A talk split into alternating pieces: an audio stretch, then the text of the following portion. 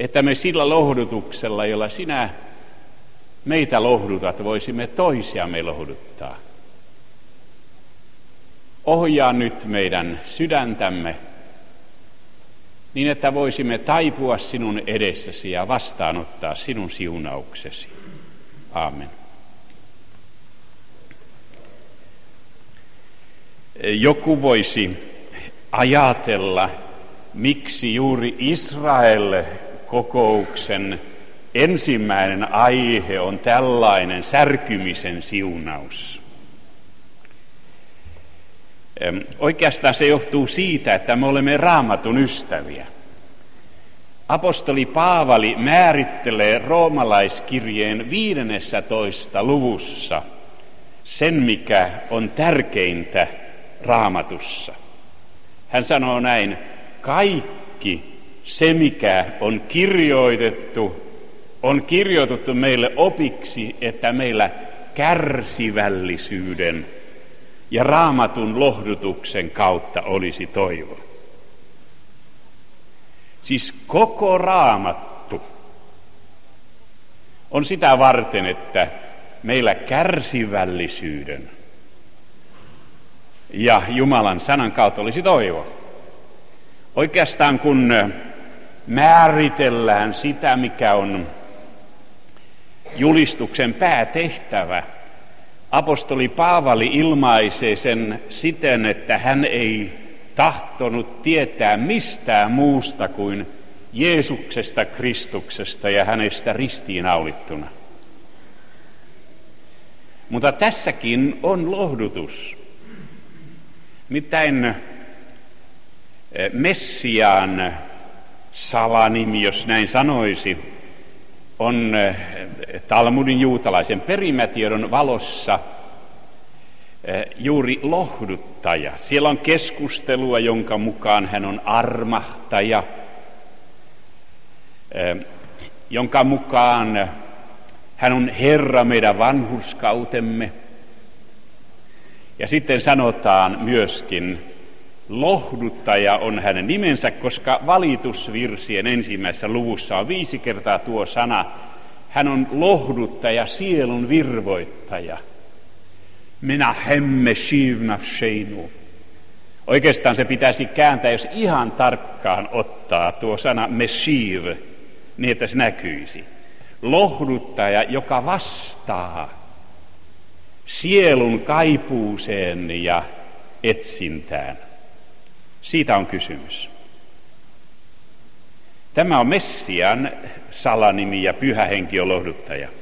Toisin sanoen, kun meillä on tällainen aihe, niin eh, saamme oikein henkilökohtaisesti kysellä, mikä olisi se asia, joka minut nyt eh, noin sisäisesti virvoittaisi.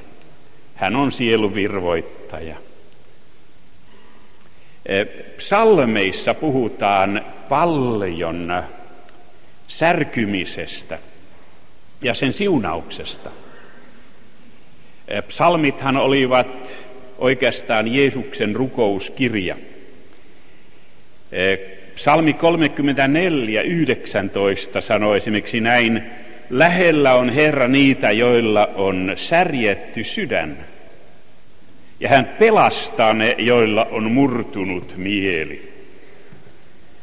Tuosta murtuneesta mielestä käytetään sanontaa ruah keha, joka oikeastaan tarkoittaa masentunutta tai sammunutta henkeä kun tahtoo olla sammunut, tuli ei oikein pala.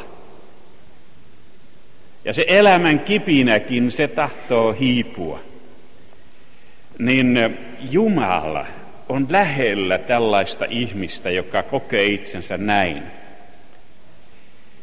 Ja tässä on myöskin toinen sanonta, neheruah, eli vammautunut hengessänsä. Sellainen sielun lääkäri kuin Jung puhuu siitä, että alitajuinen elämä voi invalidisoida meidät, jos meitä ei ole hoidettu meidän sisimpäämme. Ja Jumala on lähellä sellaista kiusattua ihmistä, joka on särkynyt hänen edessään. Siellä tutussa synnin psalmissa 51 sanotaan, Jumalalle kelpaava uhri on särjetty henki. Särjettyä ja murtunutta sydäntä sinä et hylkää Jumala. Eikö ole hyvä, että särkymisessä on tällainen siunauksen mahdollisuus? Taikka psalmi 147 ja 3. Hän parantaa ne, joilla on särjetty sydän. Hän sitoo heidän haavansa. Näin käy, kun Jumala saa hoitaa murtunutta ihmistä. Myös vanhan testamentin evankelista Jesaja – kirjoittaa juuri tästä särkymisen siunauksesta. Tutulla tavalla monessakin paikassa, mutta ottaisin sieltä kaksi sanaa. Viimeisessä luussa siellä 66 ja kaksi sanotaan, minä katson sen puoleen, joka on nöyrä, jolla on särjetty henki ja arka tunto minun sanani edessä. E, nöyrästä voidaan muodostaa hebreassa sana kiusattu. Mooses oli kiusattu, ainakin Plakterman kääntää sen saksalainen, kun Mooses oli nöyrä. Kiusatumpi kuin kukaan ihminen maan päällä. Toisin sanoen, jos on kiusattu, ei se ole mikään toivoton tila, vaan se antaa Jumalalle mahdollisuuksia. Ja arka tunto minun sanani edessä te muistatte, kun apostoli Paavali puhui siitä, että pitäisi kilvoitella pelolla ja vavistuksella. Tässä on sellainen sana eh, tässä Jesajan jakeessa, jonka luin, eh, joka on käännetty näin arka tunto minun sanani edessä. Siinä on sana hared aldvari. Toisin sanoen vapisee ikään kuin Jumalan edessä. Hurskaista juutalaisista käytetään sanaa haredim, eh, koska he ovat Jumalaa pelkääväisiä. Ja jos meitä katoaa pyhyyden tunto, niin me emme voi kohdata pyhää Jumalaa. Siinä mielessä Jesaja korostaa näitä asioita. Taikka näin, tämän on tuttu 57. luku siellä, minä asun korkeudessa ja pyhyydessä ja niiden tykönä, joilla on särjetty ja nöyrä henki, että minä virvoittaisin nöyrien hengen ja saattaisin särjettyjen sydämet eläviksi. Jotenkin eh, tästä on kysymys ja Messias on tullut, senhän Jesaja myöskin hyvin kauniisti esittää luussa 61. Hän on tullut sitomaan särjettyjä sydämiä. Eh, hyvin vanha juutalaisen perimätiedon kuva Messiaasta – liittyy Roomaan. Kysytään, missä Messias on, ja Elias, joka tuntee Messiaa vastaan, hän on Roomassa paratiisiportilla. Istuu siellä pitaalisten keskellä. Ja siksi yksi Messian salanimi on aramean sana pitalinen. Hän samastuu pitaliseen. Ja mistä hänet tunnen? No yhden hän sitoo ja toisen päästää. Siinä on sellaiset sanat, jotka puhuvat tällaisesta hoitamisesta. Ja tässä mielessä niin psalmien kirja kuin vanhan testamentin evankelista Jesaja korostavat kumpikin sitä, että särkymisen siunaus tulee niiden osaksi, jotka suhtautuvat oikealla tavalla Pyhään Jumalaan. Älä ajattele, että sinun arka mielesi ja arka tuntosi olisi esteenä. Jumala herkistää meitä henkensä kautta, jotta hän voisi sitten sitoa ja parantaa. Tällainen herkkyys on kauneimmillaan ihmisen rukouselämässä.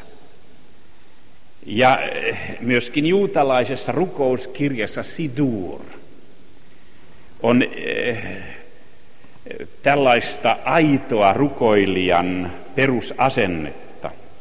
Rukouksessa ennen rukousta, sellainenkin rukous on rukouskirjassa, kun tuntikin monasti oltiin hiljaa Jeesuksen aikana ennen kuin varsinaisesti puhuttiin Jumalalle.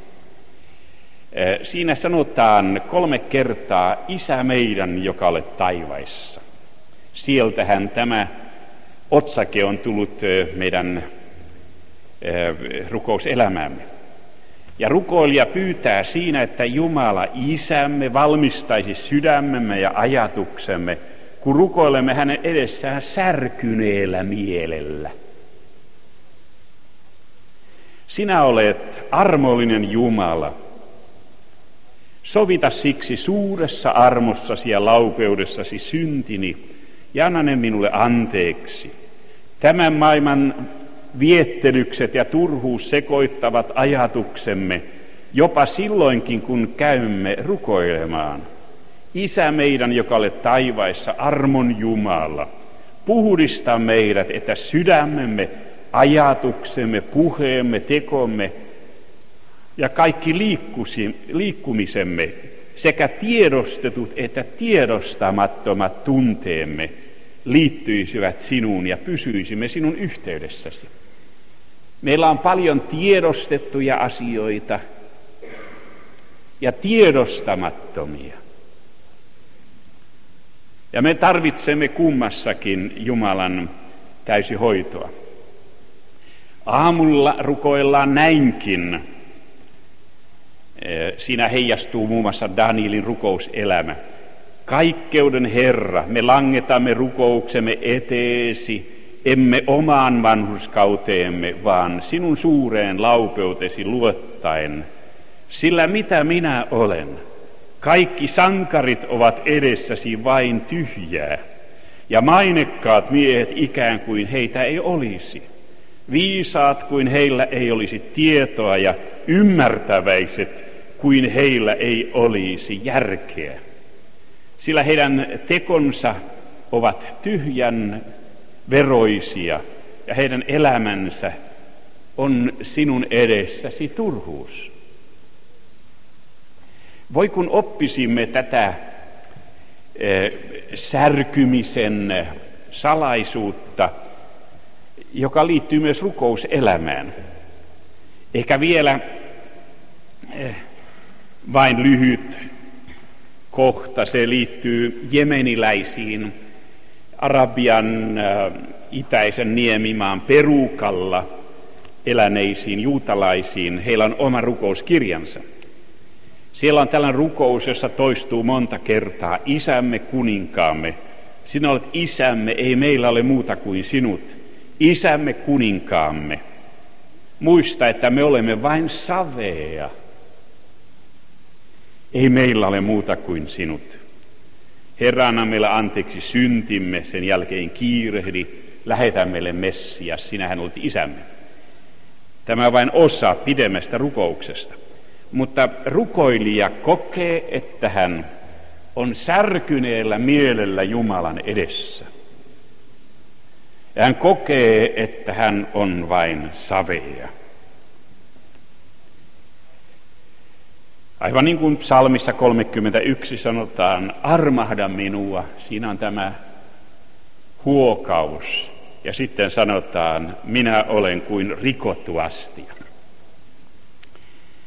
Tästä on kysymys, kun puhumme särkymisen eh, siunauksesta.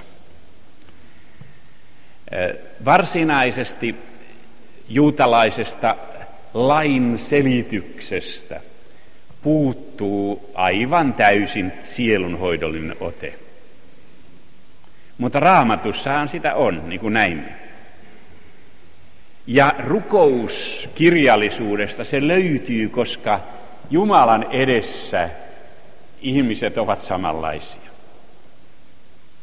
Taas lain selityksessä me voimme jotenkin ajautua pois siitä, mikä on keskeisintä raamatussa.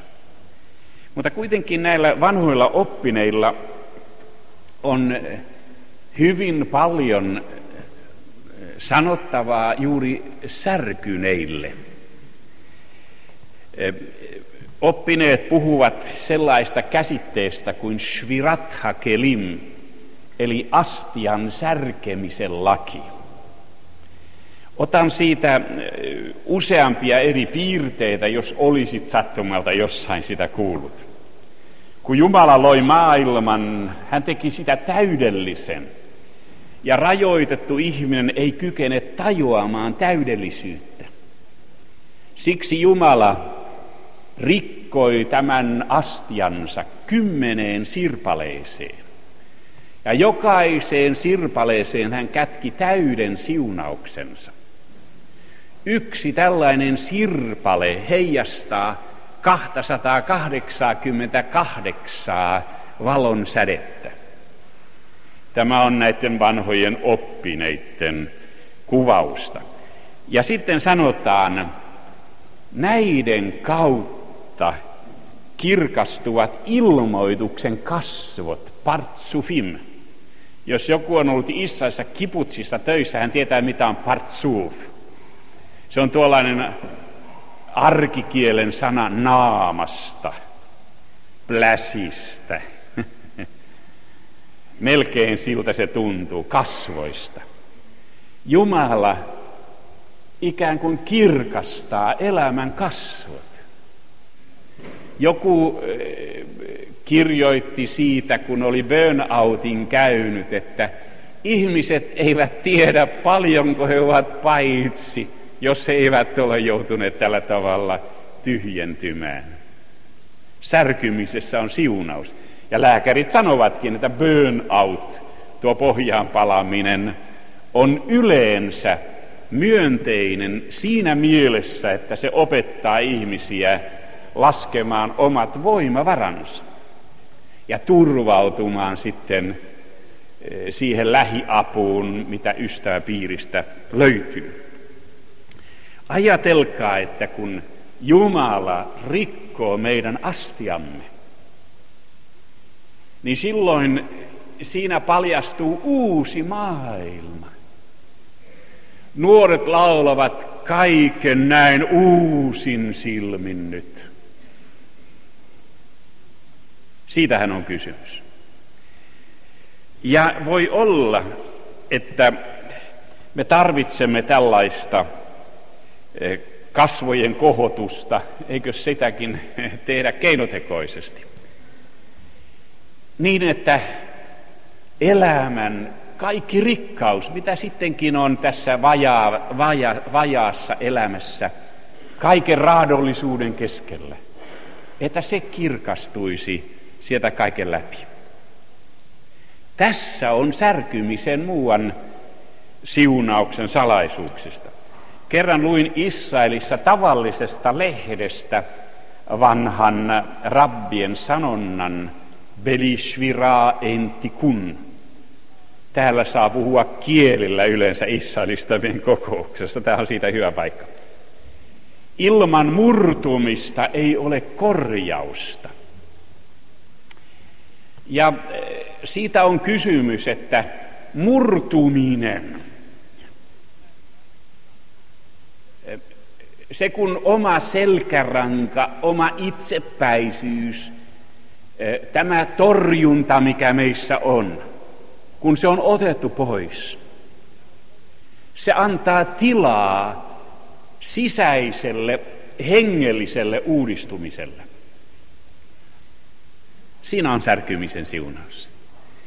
Eh, tuo sana tikun eh, tarkoittaa oppineella myöskin messiaanista korjausta, jonka Messias tuo tullessansa. Koska Messias palauttaa maailman paratiisitilaan. Ja mitä se paratiisitila sitten on? Paratiisissa ei ollut syntiä, ei sairautta, ei kuolemaa. Siksi hän Messias sovittaa syntimme, kantaa sairautemme. Ei niitä tarvitse kahta kertaa kantaa, ne voi antaa hänen kannettavakseen. Ja hän parantaa meidät sairainakin. Hän parantaa sisäisesti. Ja hän on voittanut kuoleman. Ja nuo oppineet sanovat, että syntiinlankeemuksen kautta turmelus kohtasi maailman. Ja niin on siihen asti, kunnes Messias tulee ja hänen kauttaan ähm, Jumala nielee kuoleman, niin kuin Jesajan kirja puhuu. Kuolema on nielty ainiaksi. Äh, tämä sisäinen parantiisitila on käytännössä sitä, että synnit on anteeksi. Ystävät, te olette niin eh, juhlallisen uskovia monien mielestä. Eh, toiset eivät uskalla tulla edes lähellekään sen takia. Mutta kun katsomme omiin liiveihimme, kyllä me näemme, että meissä on korjaamisen varaa. Ja siksi Jumala myöskin saattaa särkeä astiansa. Näistä astian särkemisen kuvistahan Raamattu puhuu, en aio niihin sen pitemmälti mennä. Vaimoni mies on taitanut kirjoittaa joskus kirjan savesta astiaksi, jota hän usein lainaa. Emme mene niihin. Mutta se on muistettava, että Suomessakin, eikä vaan raamatun maailmassa, ja Ranskassa, tiedetään niin kuin eh, aivan Amerikasta Kiinaan asti, että parhaat astiat tehdään eh, ruukun sirpaleista. Ranskassa on tehtaita, jossa tehdään vain ruukkuja ja ne ajetaan hihnalla rikottavaksi.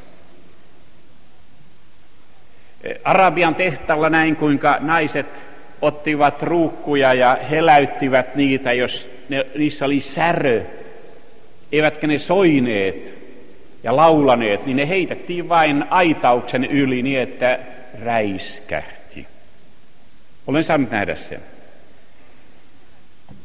Ei Jumala hylkää särjettyä ihmistä. Ja tässä mielessä savenvalajan huone ei oikeastaan eh, puhukaan vain ehistä astioista. Mutta sitten kun varsinaisesti astioista on kysymys, niin Jeremiaan kirjan 40. kahdeksas luku puhuu kahdenlaisista astioista. Siellähän puhutaan siitä, että astiat puhdistetaan. Ja kulttisääntöjen mukaan tämä oli niitä perusasioita, joista vanha testamenttikin puhuu. Mikä vettä kestää, se puhdistetaan vedellä, ja mikä tulta kestää, se puhdistetaan tulella. Sehän on tuo periaate. Ja täällä sanotaan Jeremia 48 surutonna. Siinä on sellainen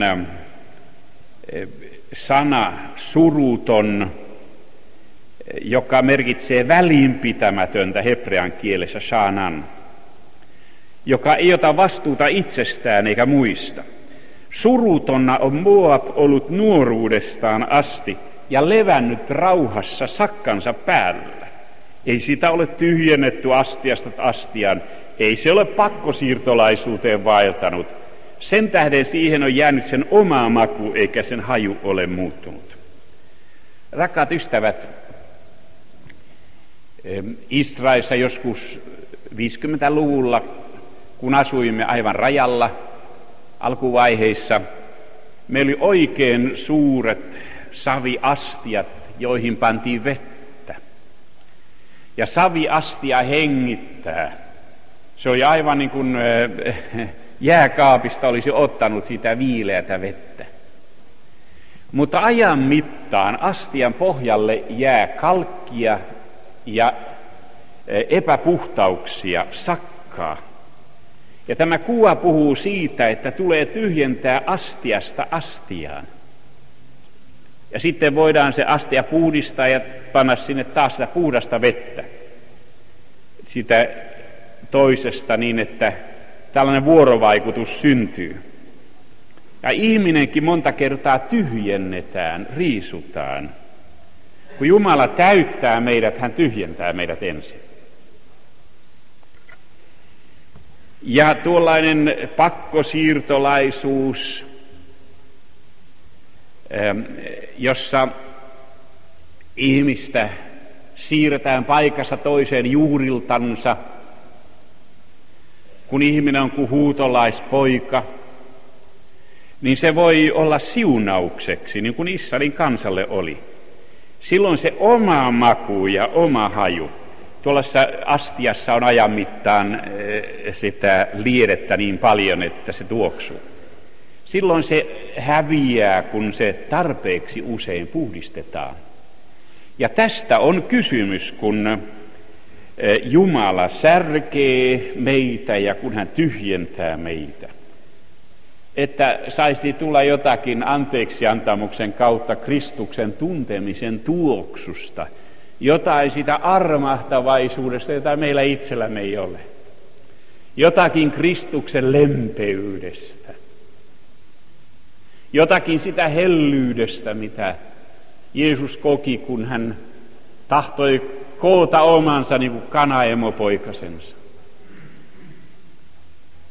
Tämä on mahdollista, kun hän hoitaa lapsiansa ja ottaa sitä omaa pois niin kipeältä kuin se tuntuukin. siihen kuuluu tämä sana tyhjentää. Se esiintyy seuraavassakin jakeessa. Sen tähden katso, päivät tulevat, sanoo Herra, jolloin minä lähetän sille viinin laskijat, jotka sen laskevat ja tyhjentävät sen astiat. Kovat sen leilit. Tuo sana leili on uudemmasta käännöksestä jätetty pois. Ne saattoivat olla savesta, mutta yleensä nahasta. Ja kun tuollaisia leilejä puhdistetaan, nahkaleilejä, niin siinä on useampi eri vaihe. Ensin ne tyhjennetään, sitten käännetään nurinnarin, sitten kaavitaan, siellä on sitä sakkaa ja harjataan. Sitten ne upotetaan öljyyn ja sitten ne vielä notkistetaan ja käännetään oikein päin ja sitten otetaan käyttöön. Taitaa olla tuttua Jumalan työstä. Mutta täällä on sana tyhjentää. Ja minkä tähden se pitää harjata ja kaapia. Siinä on se pohjasakka, jonka päällä me saatamme olla. Ja nyt on niin, että jos me esimerkiksi menemme katkerina illalla nukkumaan, saattaa olla, että vaimon kanssa on ollut pientä närhää ja ei ole otettu puoli Nelsonia, niin kuin aina pitäisi joka ilta ottaa. Se on semmoinen painiote, jonka miehet tietävät, puoli Nelson. Jos ei sitä ole otettu, niin on kärhämä ja sitten se kiehuu täällä ja muhii ja ei ole ihme, että aamulla nousee väärällä jalalla. Kyllä on niin, että tuo sisin, se pitää avata nurin narin ja tyhjentää ja kaapia ja harjata, että saisi sakan pois. Sefanian kirjassa on siellä ihan ensimmäisessä luvussa ja kesä 12 tämä ajatus. siihen aikaan minä tutkin lampulla Jerusalemin. Aivan niin kuin ennen pääsiäistä lampuilla tutkitaan kaappien nurkat ja jopa naisten kauneudenhoitovälineetkin pitää hävittää, kun niissä on hapanta. Ettei olisi mitään hapanta, ei synnin hapatusta, sen tähden lampuilla tutkitaan. Ja rankaise ne miehet, jotka rauhassa makaavat pohjasakkansa päällä. Siinä on sana, joka merkitsee oikeastaan hiivaa nykyhebreassa. Ihminen pakahtuu katkeruuteensa. Ja tällä tavalla tämä suruttomuus jatkuu. Ei oteta vastuuta itsestä eikä toisesta eikä elämästä. Saatamme näin olla pohja sakkaamme päällä ja juuri siitä syystä raamatun mukaan Jumala tyhjentää omansa ja särkee astiansa ja sitten luo uutta. Tämä särkemisen siunaus, se tulee esiin monella eri tavalla.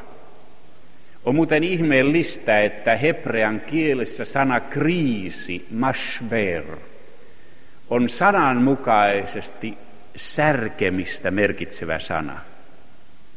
Mashber, särkeminen, kriisi. Ja kriisi onkin siinä, että vanhat asenteet tahdotaan muuttaa. Ja ihminen kokee, kun hän tulee siihen vaiheeseen, että paine käy ylitse hänen kestokykynsä. Hän kokee silloin tällaisen kriisin, ja kriisin kautta oikeastaan, särkymisen kautta, hän saa sitten sitä kriisiapua, josta raamattu paljon lupaa. Mutta tämä särkeminen on myöskin synnyttämiseen liittyvä termi. Jesajan kirjan viimeisessä luvussa 66 sanotaan sanat, jotka koskevat niin yksilöä kuin Israelin kansaa. Jäi kahdeksan. Syntyykö maa yhden päivän kivulla, tai synnytetäänkö kansa yhdellä haavaa? Minäkö avaisin kohdun sallimatta synnyttää? sanoi Herra, tai minäkö, joka saatan synnyttämään, sulkisin kohdun. Tässä eh, minäkö avaisin kohdun sallimatta synnyttää, niin siinä on eh, ani aspir, murtaisinko minä, enkä sitten synnyttäisi. Ja minä, joka synnytän, jarruttaisinko sitten enää. Voi antaa jarrutuspiikin, jos lapsi ei ole vielä kypsä tulemaan maailmaan. Mutta kun Jumalan aika on, niin silloin tämä uusi elämä, se purkautuu lävitse. Ja juuri synnyttämiseen kuuluu tämä kuva murtamisesta. Jotakin uutta murtautuu lävitse. Ei pidä siksi ihmetellä, miksi on tällainen ahjo. Ei pidä ihmetellä, miksi on ollut sellainen kummallinen Jumala ikävä. Muista rovasti Railon kosken Jerusalemissa polvillaan turistien kanssa siellä ruokailuhuoneen nurkassa, kun hän syvällä äänellä sitä sanoi, että meillä on tullut jano. Juuri tämä Jumala-ikävä, tämä tietoisuus siitä, että tarvitsemme korjausta. Se voi johtua särkymiseen, mutta Jumalan eteen on hyvä särkyä. Joku on sanonut, että ei Jumalan käsiin kuole, vaikka se kipeätä tekee. Ja jos on sellainen tunto, että tahtoo vuodattaa, niin kuin Hanna sydämensä rukouksessa Jumalan eteen, vaikka on eh, kuin rikottu astia, niin juuri siinä saa sitten kokea Jumalan siunauksen. Ja nyt, eh, rakas ystävä, kun ajattelemme tätä meidän aihettamme, särkymisen siunaus, niin eikö ole suurta, että Jeesuksen rukouskirjassa, salmeissa ja vanhan testamentin evankelistan sanoissa, Jesajan kirjassa ja kautta koko raamatun on tällaisia eläviä kuvia, joista vain muutaman olemme ottaneet. Ja kaikki tähtää siihen, että eh, Jumala saisi puhdistaa meidät. Astian särkemisen laki merkitsee sitä, että niissä elämän siruissa, mitä on jäänyt jäljelle, niissä on uuden elämän mahdollisuus. Jumala kirkastaa meille eh, elämän oikeat kasvot. Ja hän kirkastaa meille kasvonsa. Ja sen kautta ihminen paranee sisäisesti ja pääsee tavallaan ikään kuin paratiisitilaan, kun synnit on anteeksi. Ja sen tähden, ystävä, älä pelkää sitä, että sisäisesti joudut tällä tavalla silloin tällöin Jumalan työpöydälle – Hellaakoski, runoilija Hellaakoski, jonka poika oli eh, samalla luokalla. Hän keräsi perheensä ennen kuolemaansa ympärilleen, jossa he yhdessä lukivat Isä meidän rukousta. Ja tuo suuri etsiä oli saanut rauhan. Hän kirjoitti siitä, että Kerran on nouseva alasimen alta työ, joka näyttää valmiimmalta kuin se, joka nyt kipunoi sormissasi. Siihen me saamme uskoa. Ja sinä saat uskoa, että kaikki synnit ja kaikki syyllisyys on kannettu. Että Jeesuksen Kristuksen veren kautta tuo puhdistusprosessi pääsee sydämen sisimpään.